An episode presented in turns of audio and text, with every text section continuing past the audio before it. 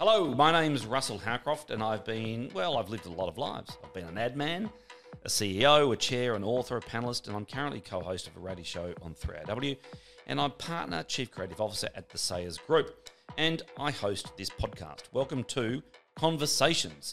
That's Conversations, the Sayers podcast. Throughout my time, I've learned that so much in life starts with, yep, a conversation, and that's what we're going to do right here today. And today, we're going to be speaking to Amber Collins. Amber is the Chief Marketing Officer of Australia Post. She's a hugely successful executive, one of the great execs, I think, in Australia. I've known her a long time. I've watched her career with great interest over actually a number of decades.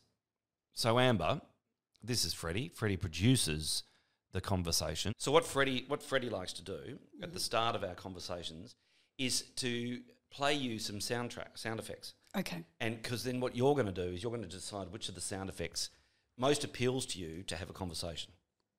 Does that make sense? Okay. Give it a go. Give let's, it a have, let's have a listen. Yeah. Here's the first one. Oh, that's pretty evocative. Okay. Yeah, so Yeah. Sounds like rain on the roof, is it? oh, okay. it's actually a Oops. fire, but still it's attractive. Yeah. It's waves. Surf Mhm, on the nice, beach. Nice. So we're fireside, we're beachside. Chatter, chatter. Pub. Maybe that's a that's a pub, I'd say. Yeah, I know, not a restaurant, pub. I would always go with the last one. There's one more, isn't there? oh, more bayside. On a boat. Oh, me hearties. Exactly. Um, yeah, I think. Bird's I eye would- fish fingers. Yes. Um, I think I would probably go for the nature one The nature one. because I love nature. Oh, oh Sorry. okay. I was hoping you were going to go for the pub. Okay, Anyway. go, go, I'll change my mind. Go Okay, so Amber, no, Hello. all right, nature, absolutely fine. So that's where we are for the rest of the um, this whatever, however long we talked for. Mm-hmm. Next half an hour. Okay, so Ambs, um, the first time I ever saw you was on a television commercial. Mm-hmm. Um, that's that is quite a long time ago now. But just tell us about that. Okay. Um, I mean, the reason I really got into advertising was because I was brought up around advertising being made um, and um, and being either in it or seeing people I knew in it. Now, it all started because a friend of my mother's was a casting agent. So that put my mother into a lot of commercials and it put me into some commercials too. At the same time, we lived in a very old house that was quite um, atmospheric and well known in the area I lived in um, old and creaky, but you know it had a look, and so it also ended up in a number of commercials. And so yeah, I, I mean I had to end up in advertising because I used to walk around Woolworths and I'd see my mother on you know big signs around the store, you know. And then, as I say, I was lucky enough to, well, lucky enough um, to appear in some commercials, which people saw and remembered. Yeah. And um, from a, a little baby, my first one was Heinz when I was still a little baby and then right up to when I was a teenager, um, yes, dancing around in soft drinks and all the rest of it. So Yeah. yeah, that's where you saw me, Russ. That's where I saw you. That's exactly. so I have known you. I, well, we should declare I have known you for a long time, Yes. but I'd seen you before I knew you. So the ad, the advertising thing, um, obviously we do, we do have that in common. Now, did you deliberately set out to be in advertising, or did it just happen? It sort of just happened because I couldn't really think of anything else I wanted to do. But I was interested in creativity and I was always interested in business. And I grew up in a house as well where business was discussed. So it was sort of marketing seemed like the right way to go because it was that combination of creativity and, and business. And then, you know, advertising uh, seemed like an interesting place to be. The people, you know, had a dynamis- dynamism around it, particularly at that time. And um, having met and spoken to quite a few people in the industry, had friends whose parents were in it, etc. Yeah, that's where it ended up. And so when I went after university and I went travelling, and then I went ended up in the UK. Um, my first pitch was I've got to get a job in advertising, and so I ended up the most lowly paid person at Saatchi and Saatchi in London, which of course um, I'm deeply indebted to uh, the woman who hired me, Penny Furness, who um, is still a dear friend, because really once you've started in, and I call it the University of Advertising, when you start in somewhere like that, you learn how to think strategically, you learn how to think about how consumers absorb, retain, and react to information. And um, so I'm yeah forever grateful for that. So this that'd be 1987, 88. Uh, no, it started at Saatchi in 1990. Okay. Mm-hmm. 19, 1990, now Charlotte Street, I think. So, I mean, look, obviously I, I could talk about advertising and I could talk about Charlotte Street forever. Yeah. Um, they rejected me. Um, so Charlotte Street, um, that was dead set the capital of advertising. That was, So, t- so just maybe explain to listeners, just just be as evocative as you can when describing Charlotte Saatchi and Saatchi Charlotte Street. Okay, we're talking probably 500 people uh, between the ages of 25 and 40. Uh, the majority, majority of them around 30 years of age, who were considered some of the greatest industry um, legends of the time across all the disciplines: creative, planning, um, media at the beginning, um, and account handling. And these were characters. These were characters of the industry who were, fa- you know, in our small advertising world, were famous and had a, a following. Everyone wanted to know what they were doing. They could walk in. They could just start meetings with people because people wanted to meet them. Uh, they um, won pitches based on their character and their personality. And we were doing work that at the time was considered to be, you know, in the popular vernacular, things like silk cut. You know, everyone at that time would know those.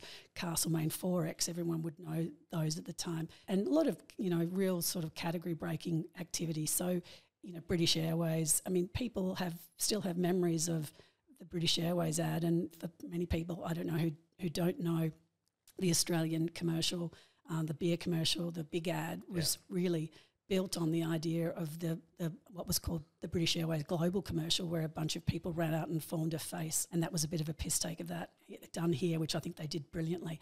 But yeah, so some of the most famous things at the time, Schweppes, I did a very big campaign over I think twelve ads with John Cleese at the time. So look, you know, we won we won all the awards, and um, there was a lot of entertainment. I use the word loosely, and hijinks at the time. I also use that word in a sanitised fashion. It was eh, people have heard me talk about it. It was a really, really, really um, demanding but exciting environment to be in. And when I think about the location, there's sort of there's something about just the uh, you know the intensity of the village, Oh yeah, and I mean you know if you walk, if you went out the front door, turned left, there'd be a pub, turned right, there'd be a pub. You know, like it literally was surrounded by opportunities to socialise beyond the workplace. That's right. That's right. And I think that's missing. In fact, in the end, we started our own pub um, called the Pregnant Man after one of um, Charles Saatchi's most famous um, commercials, oh, press ads actually. And uh, yeah, it was a drinking. It was a full drinking and dining culture. It was next to Bloomsbury, so it had that sort of artistic feel to it as well. Um, but yeah, right in the thumping, pumping heart, a, a little short trot down to Soho and um, Golden Square and all the rest of it. So it really was. Um, yeah, I mean, it was a. I, I don't want to be too uh, ridiculous about it, but it was a bit of a true north at the time for, for, for advertising in, in London and in the world. for sure. Now, um, did you have an overdraft when you were working in London? Yeah, I, well, that's but when I. I think the funny thing I remember is that one year my expenses were more than my salary. yes. because back in the day, you always the most junior person paid. You're not allowed to do that anymore. I have, you know, the most senior people have to pay now, but you know, it didn't matter. They didn't give a hoot that you didn't have any money. You had to pay, and so your credit card was just maxing, maxing, maxing, and then claiming, claiming, claiming. It was a full time job. But yeah, that was. I remember that year, and people were looking at me blanking. I said, no, no, no, I don't have enough money. I don't earn enough. But you were going out. I mean, it's all. But you were going out to lunch minimum three times a week. You're entertaining the client in a big way once a month. You were at all the events. You know, it was um, it was it was a lot of fun. Uh, and of course, back in those days, it was almost wasn't entirely TV focused, but it was pretty heavily TV in terms of TV advertising. Yeah, yeah. I, funnily enough, I think most of my time was spent on TV and outdoor. Really, we did a, a bit of press um, uh, along the way, but if if I think about the large proportion of the um, creative development, it was it was still around telly. I mean, you know, I talked to I was talking just yesterday with people at work. I was saying, you know, the world is so different now. People, the way we approach media is so complex. Back in the day, you just had to buy a couple, you know, some sixty second spots and go home and have a cigarette. you know, really. But now, you know, to get those people, your mix has to be so different and constant. And, um, and yeah, that's that was certainly a different world. But outdoor was big too. The agency that I worked at at the time, um, it wouldn't do they wouldn't do radio, and we we said they won't do radio because you can't put it on the wall. you, couldn't, you couldn't show yeah, people. Yeah, yeah. You could show Look you, I did. you could Yeah. do outtakes of a TV commercial could be Yeah, on the wall, and yeah. yeah. and posters could be on the wall, and press ads and magazine ads, but you know, radio couldn't be on the wall, so we didn't do it. Isn't that funny? Yeah. Isn't that funny? Actually, radio, you know, people often say, What's your ideal channel? I was like, There is no such thing as an ideal channel anymore. But we did a lot of radio at Coles um, very effectively um, over the last um, uh, time that I was there. So I certainly changed my, my view of radio over the years. So you left Saatchi to Yep. go and work on what really was on its way to being, or perhaps no, definitely on its way to being, the most famous retail campaign in the UK. That's right. Um, now, Sainsbury's has always been, has always been the major advertiser That's right. and was winning the ad war, Mm-hmm. Which I think that in itself is quite interesting because in that marketplace, people happily talk about an ad war, which maybe Yeah. we don't so much here. Yeah. But then you went over to Lowe Howard-Spink Mhm. and you did you deliberately go there to work on Tesco Yes. or was it just wanting to go Yes. and work? No, no, so no, tell us that story. Deliberately wanted to go because um, to work on a brand like Tesco, which you know touches practically everyone in the country, was a big challenge for me. And also, usually at a place like Saatchi, you'd run a portfolio of brands. Here, going to this position, there is no time for anything else. You're running Tesco. It's got it's got a lot of brands of its own. They have a multi-brand positioning in the market. They have metro stores. They have big, large extra stores, all sorts of things, and you know, obviously the petrol business as well. So uh, that was a really exciting opportunity for me to just solely focus on one brand. I love supermarkets. I'm an absolute sucker for them. I can walk around supermarkets as long as anyone wants me to. so that was always really, really attractive to me. Yeah. Now, I think it's interesting for the for people to, to understand to learn that. I mean, I think we all know that Tesco is a brilliant case study. It's a it's a brilliant UK case study Mm-hmm. That, and then executives have left Tesco, gone around the world. Yes. Suppliers have left te- left Tesco, gone around the world. But Tesco wasn't wasn't that big. Uh, it wasn't that successful. Let's say mid eighties. But by the time you get to mid nineties, it's braining it. Yes. So what was the change? Well, I, I think that um, the leadership at Tesco was exceptional, absolutely exceptional. And as you say, some of those people are now considered to be some of the greatest marketing and strategic minds in the UK. So um, I was lucky enough to have the experience of working with many of those people. But they something you know as it's that old saying, unless something changes, nothing changes. And they decided that they were going to up the quality and they were going to stop operating at that entry level and being sort of cheap and nasty. Which is where they were positioned. That's right. They Right. were very much like the cheap and nasty, uh, cheapest um, supermarket, and that they were going to up their quality credentials. And that takes investment, and it takes time, and it takes commitment. And that's what they did. And that leadership um, should be applauded for that. I was lucky enough to come in um, after a lot of the groundwork had been done. Every Little Helps as a platform had been launched, although the recognition of that line was very minimal. And I still have conversations all the time about when people say, "Why is there such low recognition?" I was like, "Well, I know one of the most famous advertising lines in in the UK took a long time to build, and that's why I always try to encourage um, clients or you know in wherever I'm working to stick.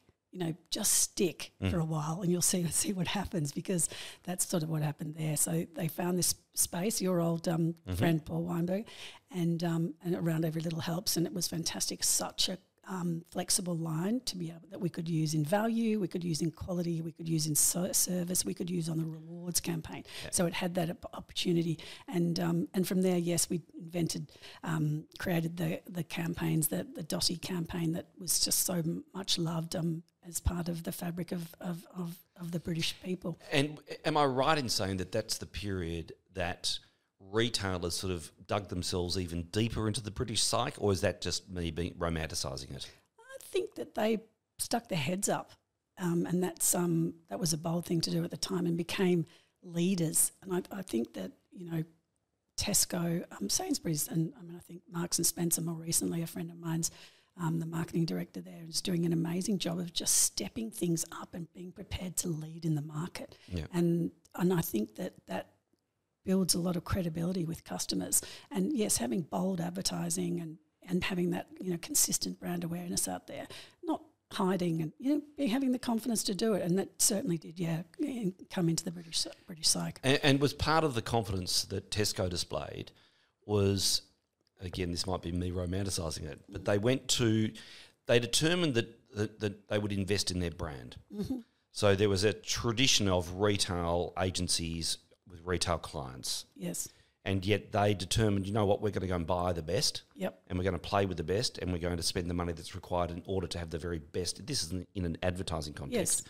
The very best individuals, That's such as yourself and the agency, that are going to help us succeed. Yeah.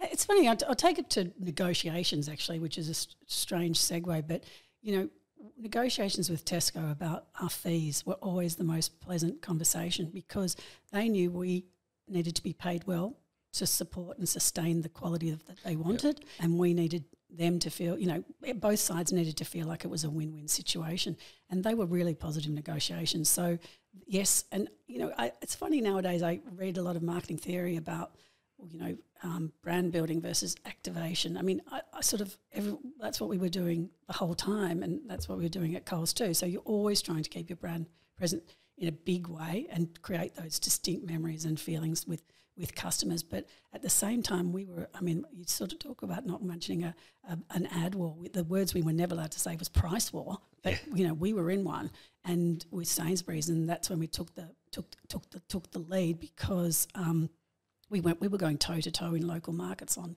you know basket size comparisons and all sorts of stuff at the same time as you've got Jane Horrocks on the television talking about how we're adding value through new baby clubs or whatever it might be so you're always running that two speed So it, it's interesting, isn't it? Because the, uh, the language over there, so an ad war, but what what you used to say, or what I remember being in meetings, and people would talk about, well, they're consuming the advertising, as in the consumer consumes the advertising, yeah and then they reward the best advertiser. So is that just an argument of convenience, or do you buy it? I think it's it's viable if everything else is in place. So I, spend a lot of time trying to drive the other factors because you know the fastest way to drive yourself out of business is do a great advertising campaign to a product that's not so good. So you know I'm always wary um, about advertising service, for instance. So saying we've got great service. Well, I mean, if you've got 12 million customers coming through a week, something's going to go wrong, and people are going to go, "What? You don't have great." s-" You know, so Yeah. it, it's quite difficult to manage that. But I- I think that more, you know, and our friend Ted Horton would say, spend more time building the cake and baking the cake, the absolute solid foundations of the product, um, the performance, the availability, um, the quality, and then advertising is the icing on the cake. Yeah. And when and advertising creates those feelings, I mean, there's absolutely no doubt through all the work I've done that well-known brands, fame, feeling, frequency, well-known brands that are famous that you feel good about and that are easy to access and that that experience is good. They're just proven to do better. So the fame, feeling, frequency, um, obviously retail. That's hardcore. That, that's the pillars of doing it well. And I know you love food. Yep. Um, so the notion of being in a advertising environment, premium advertising environment, promoting a product, promoting a retail outlet that is moving up the food chain, so to speak, being and, and selling food, a great passion of yours. And then you said, you know what, I'm going to go and do a brand thing. Yeah. You went off to Interbrand. Yeah. So, So I the advertising industry must have been I'll- I'll- devastated. that's hysterical. I think that. well, they would have been upset that you left. I think that's hysterical. In fact. I know that I was would. very lucky. My planner um, that I worked with at Saatchi, Rita Clifton, who's now extremely well known in the UK, sits on a large number of boards and brand advisories over there. She came to be the CEO of Interbrand, and she asked me to come over and try something new. And I thought it was time to try something new, and I absolutely loved it. I did five years there. Such a different place, such a different way of working to the advertising model. You know, you and I can think about being in advertising and sitting there at three o'clock in the morning waiting for the creatives to do the work. You know, that doesn't happen in that. You're you're it's consultancy and a lot of it is more individual work. So you're you're you're sitting on your own writing proposals, writing strategies and th- I found that really fun to have that responsibility for myself, um, but also to have that exposure to a lot of different clients all the time. And that was another time. I mean, I feel very lucky to always have seemed to go to businesses that are on the you know, w- w- yeah, going going up, and that time at, Interbrand was absolutely untouchable, and Yes. we were we were uh, we were on fire, and and we really create. I mean, Interbrand, Interbrand created the brand consultancy category. Didn't exist before they they invented that. They invented brand valuation. So I mean, it had a credibility in the market. Once again, it opened a lot of doors, and I learnt an awful lot. I mean, the people there were so smart. So so so smart. I used to always say they joust in Latin. There, you know, they're just a different breed, and, and I learned a lot from that. And you went to San Francisco to work with Interbrand. I so did. why why why were they there? What was the? I mean, there's not a lot of clients there, really, is it? Uh, yeah, that, well, I think there's a, quite a few retail clients Yep. there, and then technology was building at the time. This is 2000s, um, so you know uh, there was certainly no shortage of, of clients. But um, you know, my husband got transferred over to San Francisco too, so we were both lucky that our employers wanted us to do well there. So I had a lovely four and a half four and a half years in San Francisco. I love, love, a lovely city. And you know, people talk about um, some of the great retailers in the US, and you know, I learned an awful lot from being a Trader Joe's shopper. You know, um, I learned, which I took into Coles. My, when I went to Coles, I learned an awful lot from being a Whole Foods shopper. I learned an awful lot from being a Target US shopper. Um, they do retail very, very well indeed. Right. Um, so yeah, and then I came back to Australia and yeah, moved to Coles. Yeah. so um, before we move on to Coles, just Interbrand. What's happened? So Interbrand were braining it when you were there. They're still going though, aren't they? They are, yeah, yeah, so yeah, they are. I, I look, I don't have a lot of, I don't know many people who are still there. A lot of, like, similarly to the, Sa- you know, Saatchi story or the Tesco story, a lot of those people have gone and started their own, Yeah. their own agencies, and I'm, I work with one of them in Sydney now, um, who used to be the creative director at um, Interbrand and is now running his own place in Sydney. So there, there, there are a lot of um, a lot of spots around the globe, but Interbrand's still, yeah, I'm, I'm sure doing very well. But I, I don't actually personally work with them at this moment. So when you got on that plane to come back home or back to Australia, um, what did you know that you were good at? It's such a good question. Um, I, I think that if I have only one skill, it's making complex things simple. And I think I learnt that at Saatchi, and I think you probably learnt that along the way too, which is you're able to look at complex problems and you're able to chunk it into what needs to be done and what are the key the key issues. And so um, someone said to me the other day, "Oh, you know, what's your why?" I've never been asked that before, and I couldn't think of anything to say. I really, I was like, I don't really know what my why is, but what do I get a kick out of? I get a serious kick out of seeing a shambles and and making it better. Yeah. and making people enjoy making it better, and um, yeah, simplifying things in order to drive the right things at the right time to make the right impact. Were you already good at the team thing? Because when I look at you now, I know you're exceptional at the team thing. But were you good at it when you got on that plane? Um, It's a while ago now, right? It It's- is. It is a long time ago. I look. I think um, I, I I've had a, a big change in the way that I lead, but it didn't happen twenty years ago. It happened in the last five years Mm-hmm. because the market has changed about, and people have changed so much, and the way we were all brought up and we're the product of our environments is not the way people today want to be led. Right. And I was talking to someone about it this morning. I was saying, you know, I'm always, I used to always be in a hurry. Right, everyone, what, what are we doing? But, you know, that people don't want that anymore. You know, they, it's not always this race to find the answer quickly, which is sort of how I was a bit wired. Yes. And and I my thing is now very calm, really, really, really listening and absorbing much more information um, before I make decisions and bringing people along the journey. And when it, I'll tell you something. I mean, this might be interesting to you or to the to the people listening. Is um, we've done a lot of work on psychological safety. Okay, yeah. I didn't even know it was a thing, and I've learned all about it. Right, and it really means do you have the confidence to speak up in meetings and all the rest of it? Yeah. And I, I, can you imagine if someone said to you in your in your business, Russ, oh, I'm too scared to say something, you'd be devastated. Yeah. So I just something I really don't want to do. But one thing I learned that I've been doing my entire life that you're not allowed to do, or you know, doesn't help, is you're not spo- uh, at the end at the end of the meeting you say, so what does everyone think? Yeah. You, you, you, that, that's actually really unhelpful. And so for 20 years, I've been saying, so what does everyone oh. think? Right? No, no. Thinking you're being inclusive. Exactly. Basically, it's actually the opposite. What you have to do is you have to say to everyone at the front, right, we're going to see this work, or we're going to see this. Then we're going to have a discussion. I'm going to ask you by name, what, Yeah. what do you think? Yeah. And I'll be really lis- looking forward to hearing what you say. So you call on people individually rather than, I mean, I, I didn't, never, unless someone, you know, until this, this Dr. Katie Spirit taught me this, uh, until I learned that, I wouldn't even have known that I was frightening people by saying, what do you think? You know, so so um, I'm learning a lot on my leadership, Yeah. um, and you know, journey to be a, um, and I think that I'm all the better for it. And last year I got you know a lot of feedback about the way I work, and I was just you know both ears open about how I can be better. And I think it's I feel very privileged to have been told that, and it's and it's great to be able to change even at this stage in your career. So, what do you think, of course, can be frightening if the person asking the question is really clever, right? Well, of course, Yeah. yeah, And has got a very strong point of view and a powerful perspective Yeah. and um, is confident in their own mind. That's right. So another way that we do that was is that we ask the most junior person in the, in the meeting first. Mm, Yeah. Okay. So what that does, it stops that. Yeah. The, mo- the senior person thinks that, therefore we all think that. No, no, no. Let's start with the most junior person in the meeting and, and let's see what they have got to say. And, and, and it opens up, and it really is just so much better than this world we, we lived in, which was the most, the big character in the room running the show and everyone going, riding with both hands, you know.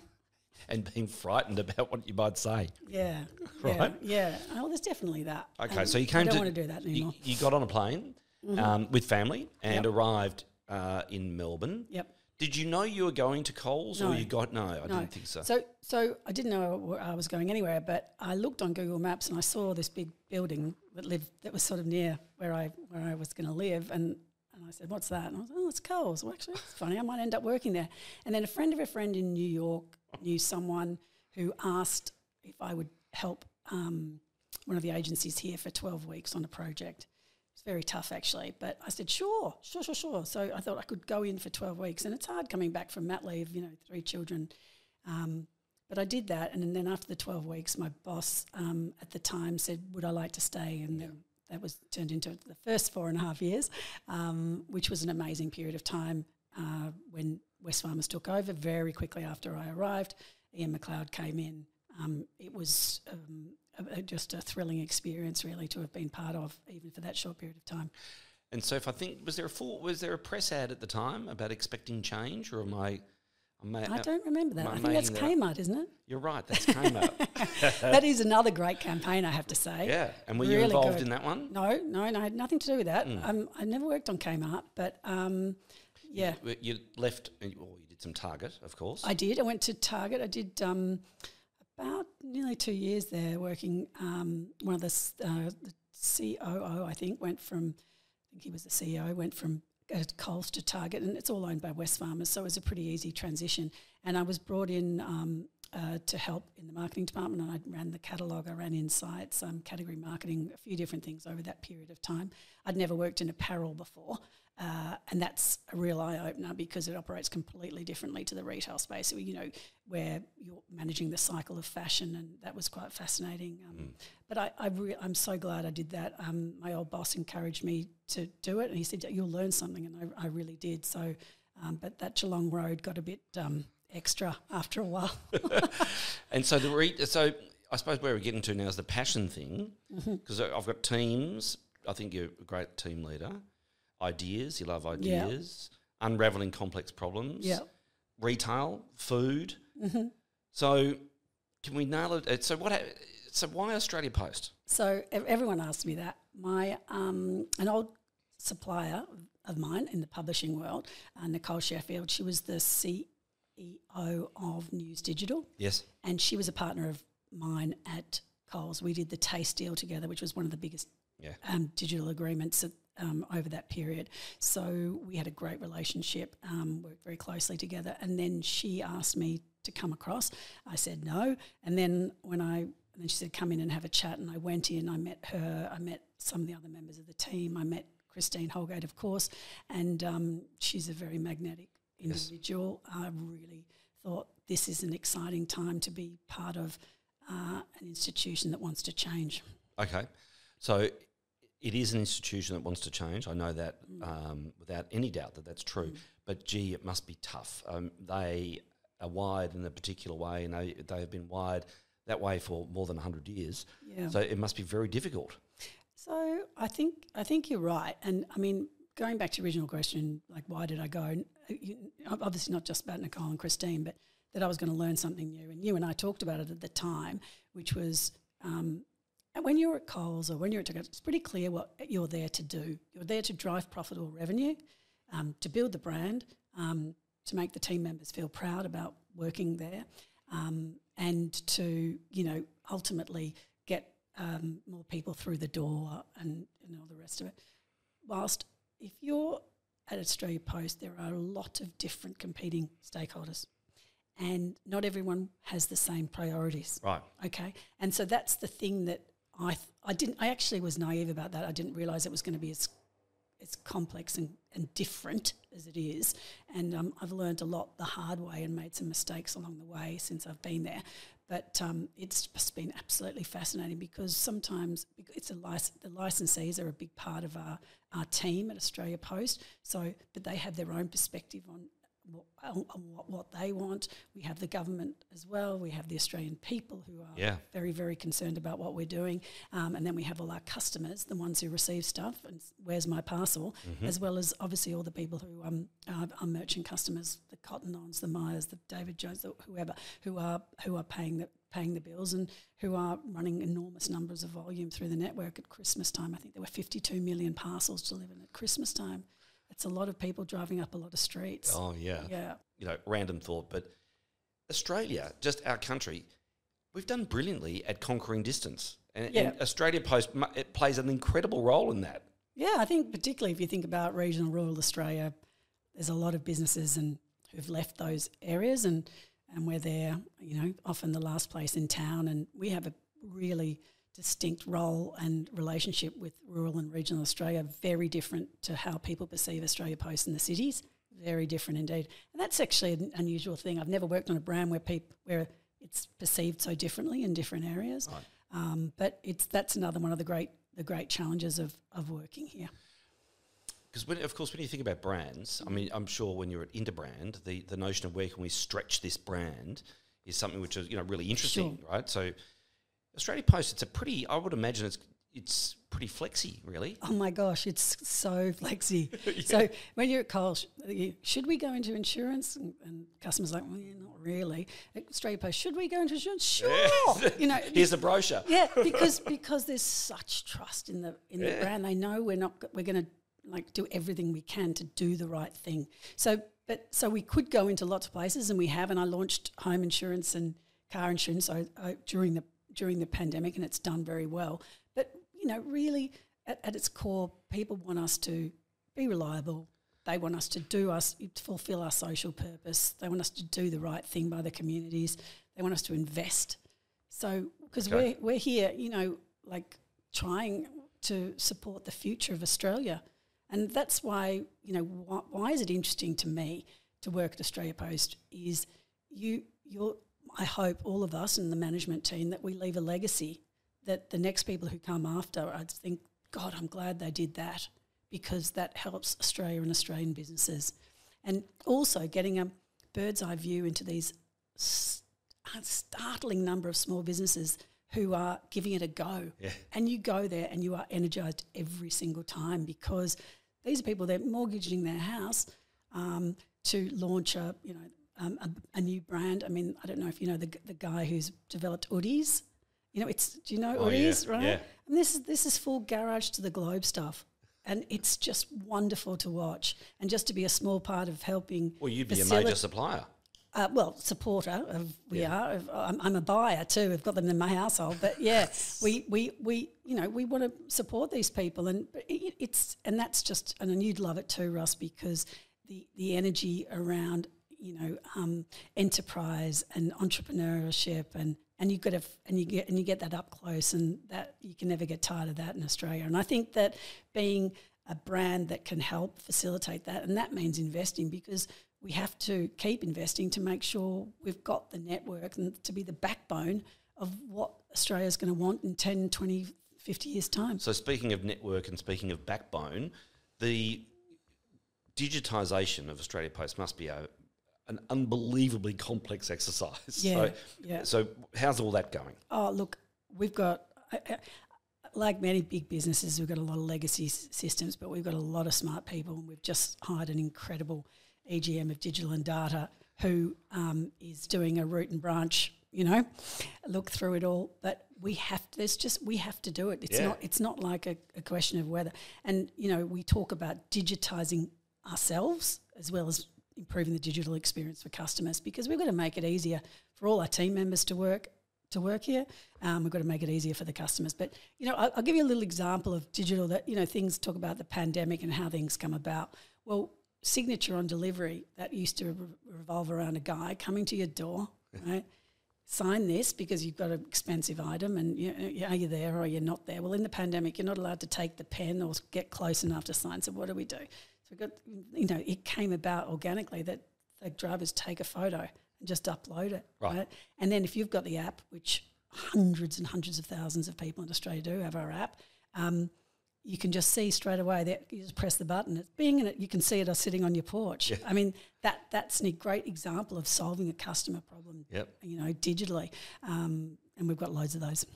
So one of the great thrills over the last few years for me is just watching you getting louder and louder in the in the market, which I love, because you ought to. You, well, a you deserve it, but b you've got a lot of good stuff to say, and there's going to be a lot of people who want to hear from you, um, and not just the people that you've worked with, who um, who I know put you right up there, and as you should be. So I feel like you're starting to fulfill a small part of your ambition, Ams. So just tell us what's next.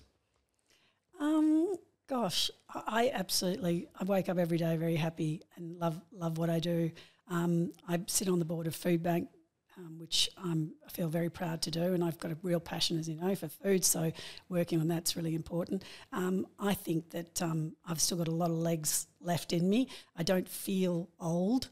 Um, I feel like um, I've always got ideas still. So where's it going to go? I'm not too worried about it. I just know that you and I are going to be working until we're 75. For sure. Right? But In does that frighten way- you? No, not in the slightest. No, same. No, and I, I want to be. Yeah. Uh, you know, I, I'm not saying I'll be working in the same capacity, but you know, I, I want to be doing something because it's what keeps you active and interested and interesting. I think to the you know to the outside world and to yourself. Um, so I'm not. I've never been afraid of hard work. I think I work like you. We you know we love it, and because of that, it's not hard. Um, but I, yeah, I haven't got a plan yet. We'll have to discuss it. Okay, Amber. So, Ams, it's been great having a chat with you. Thank you, You're Ross. a star. Oh, that's very Dead set star. And um, I'm looking forward to seeing what happens in the next more than 20 years. Thank you so much.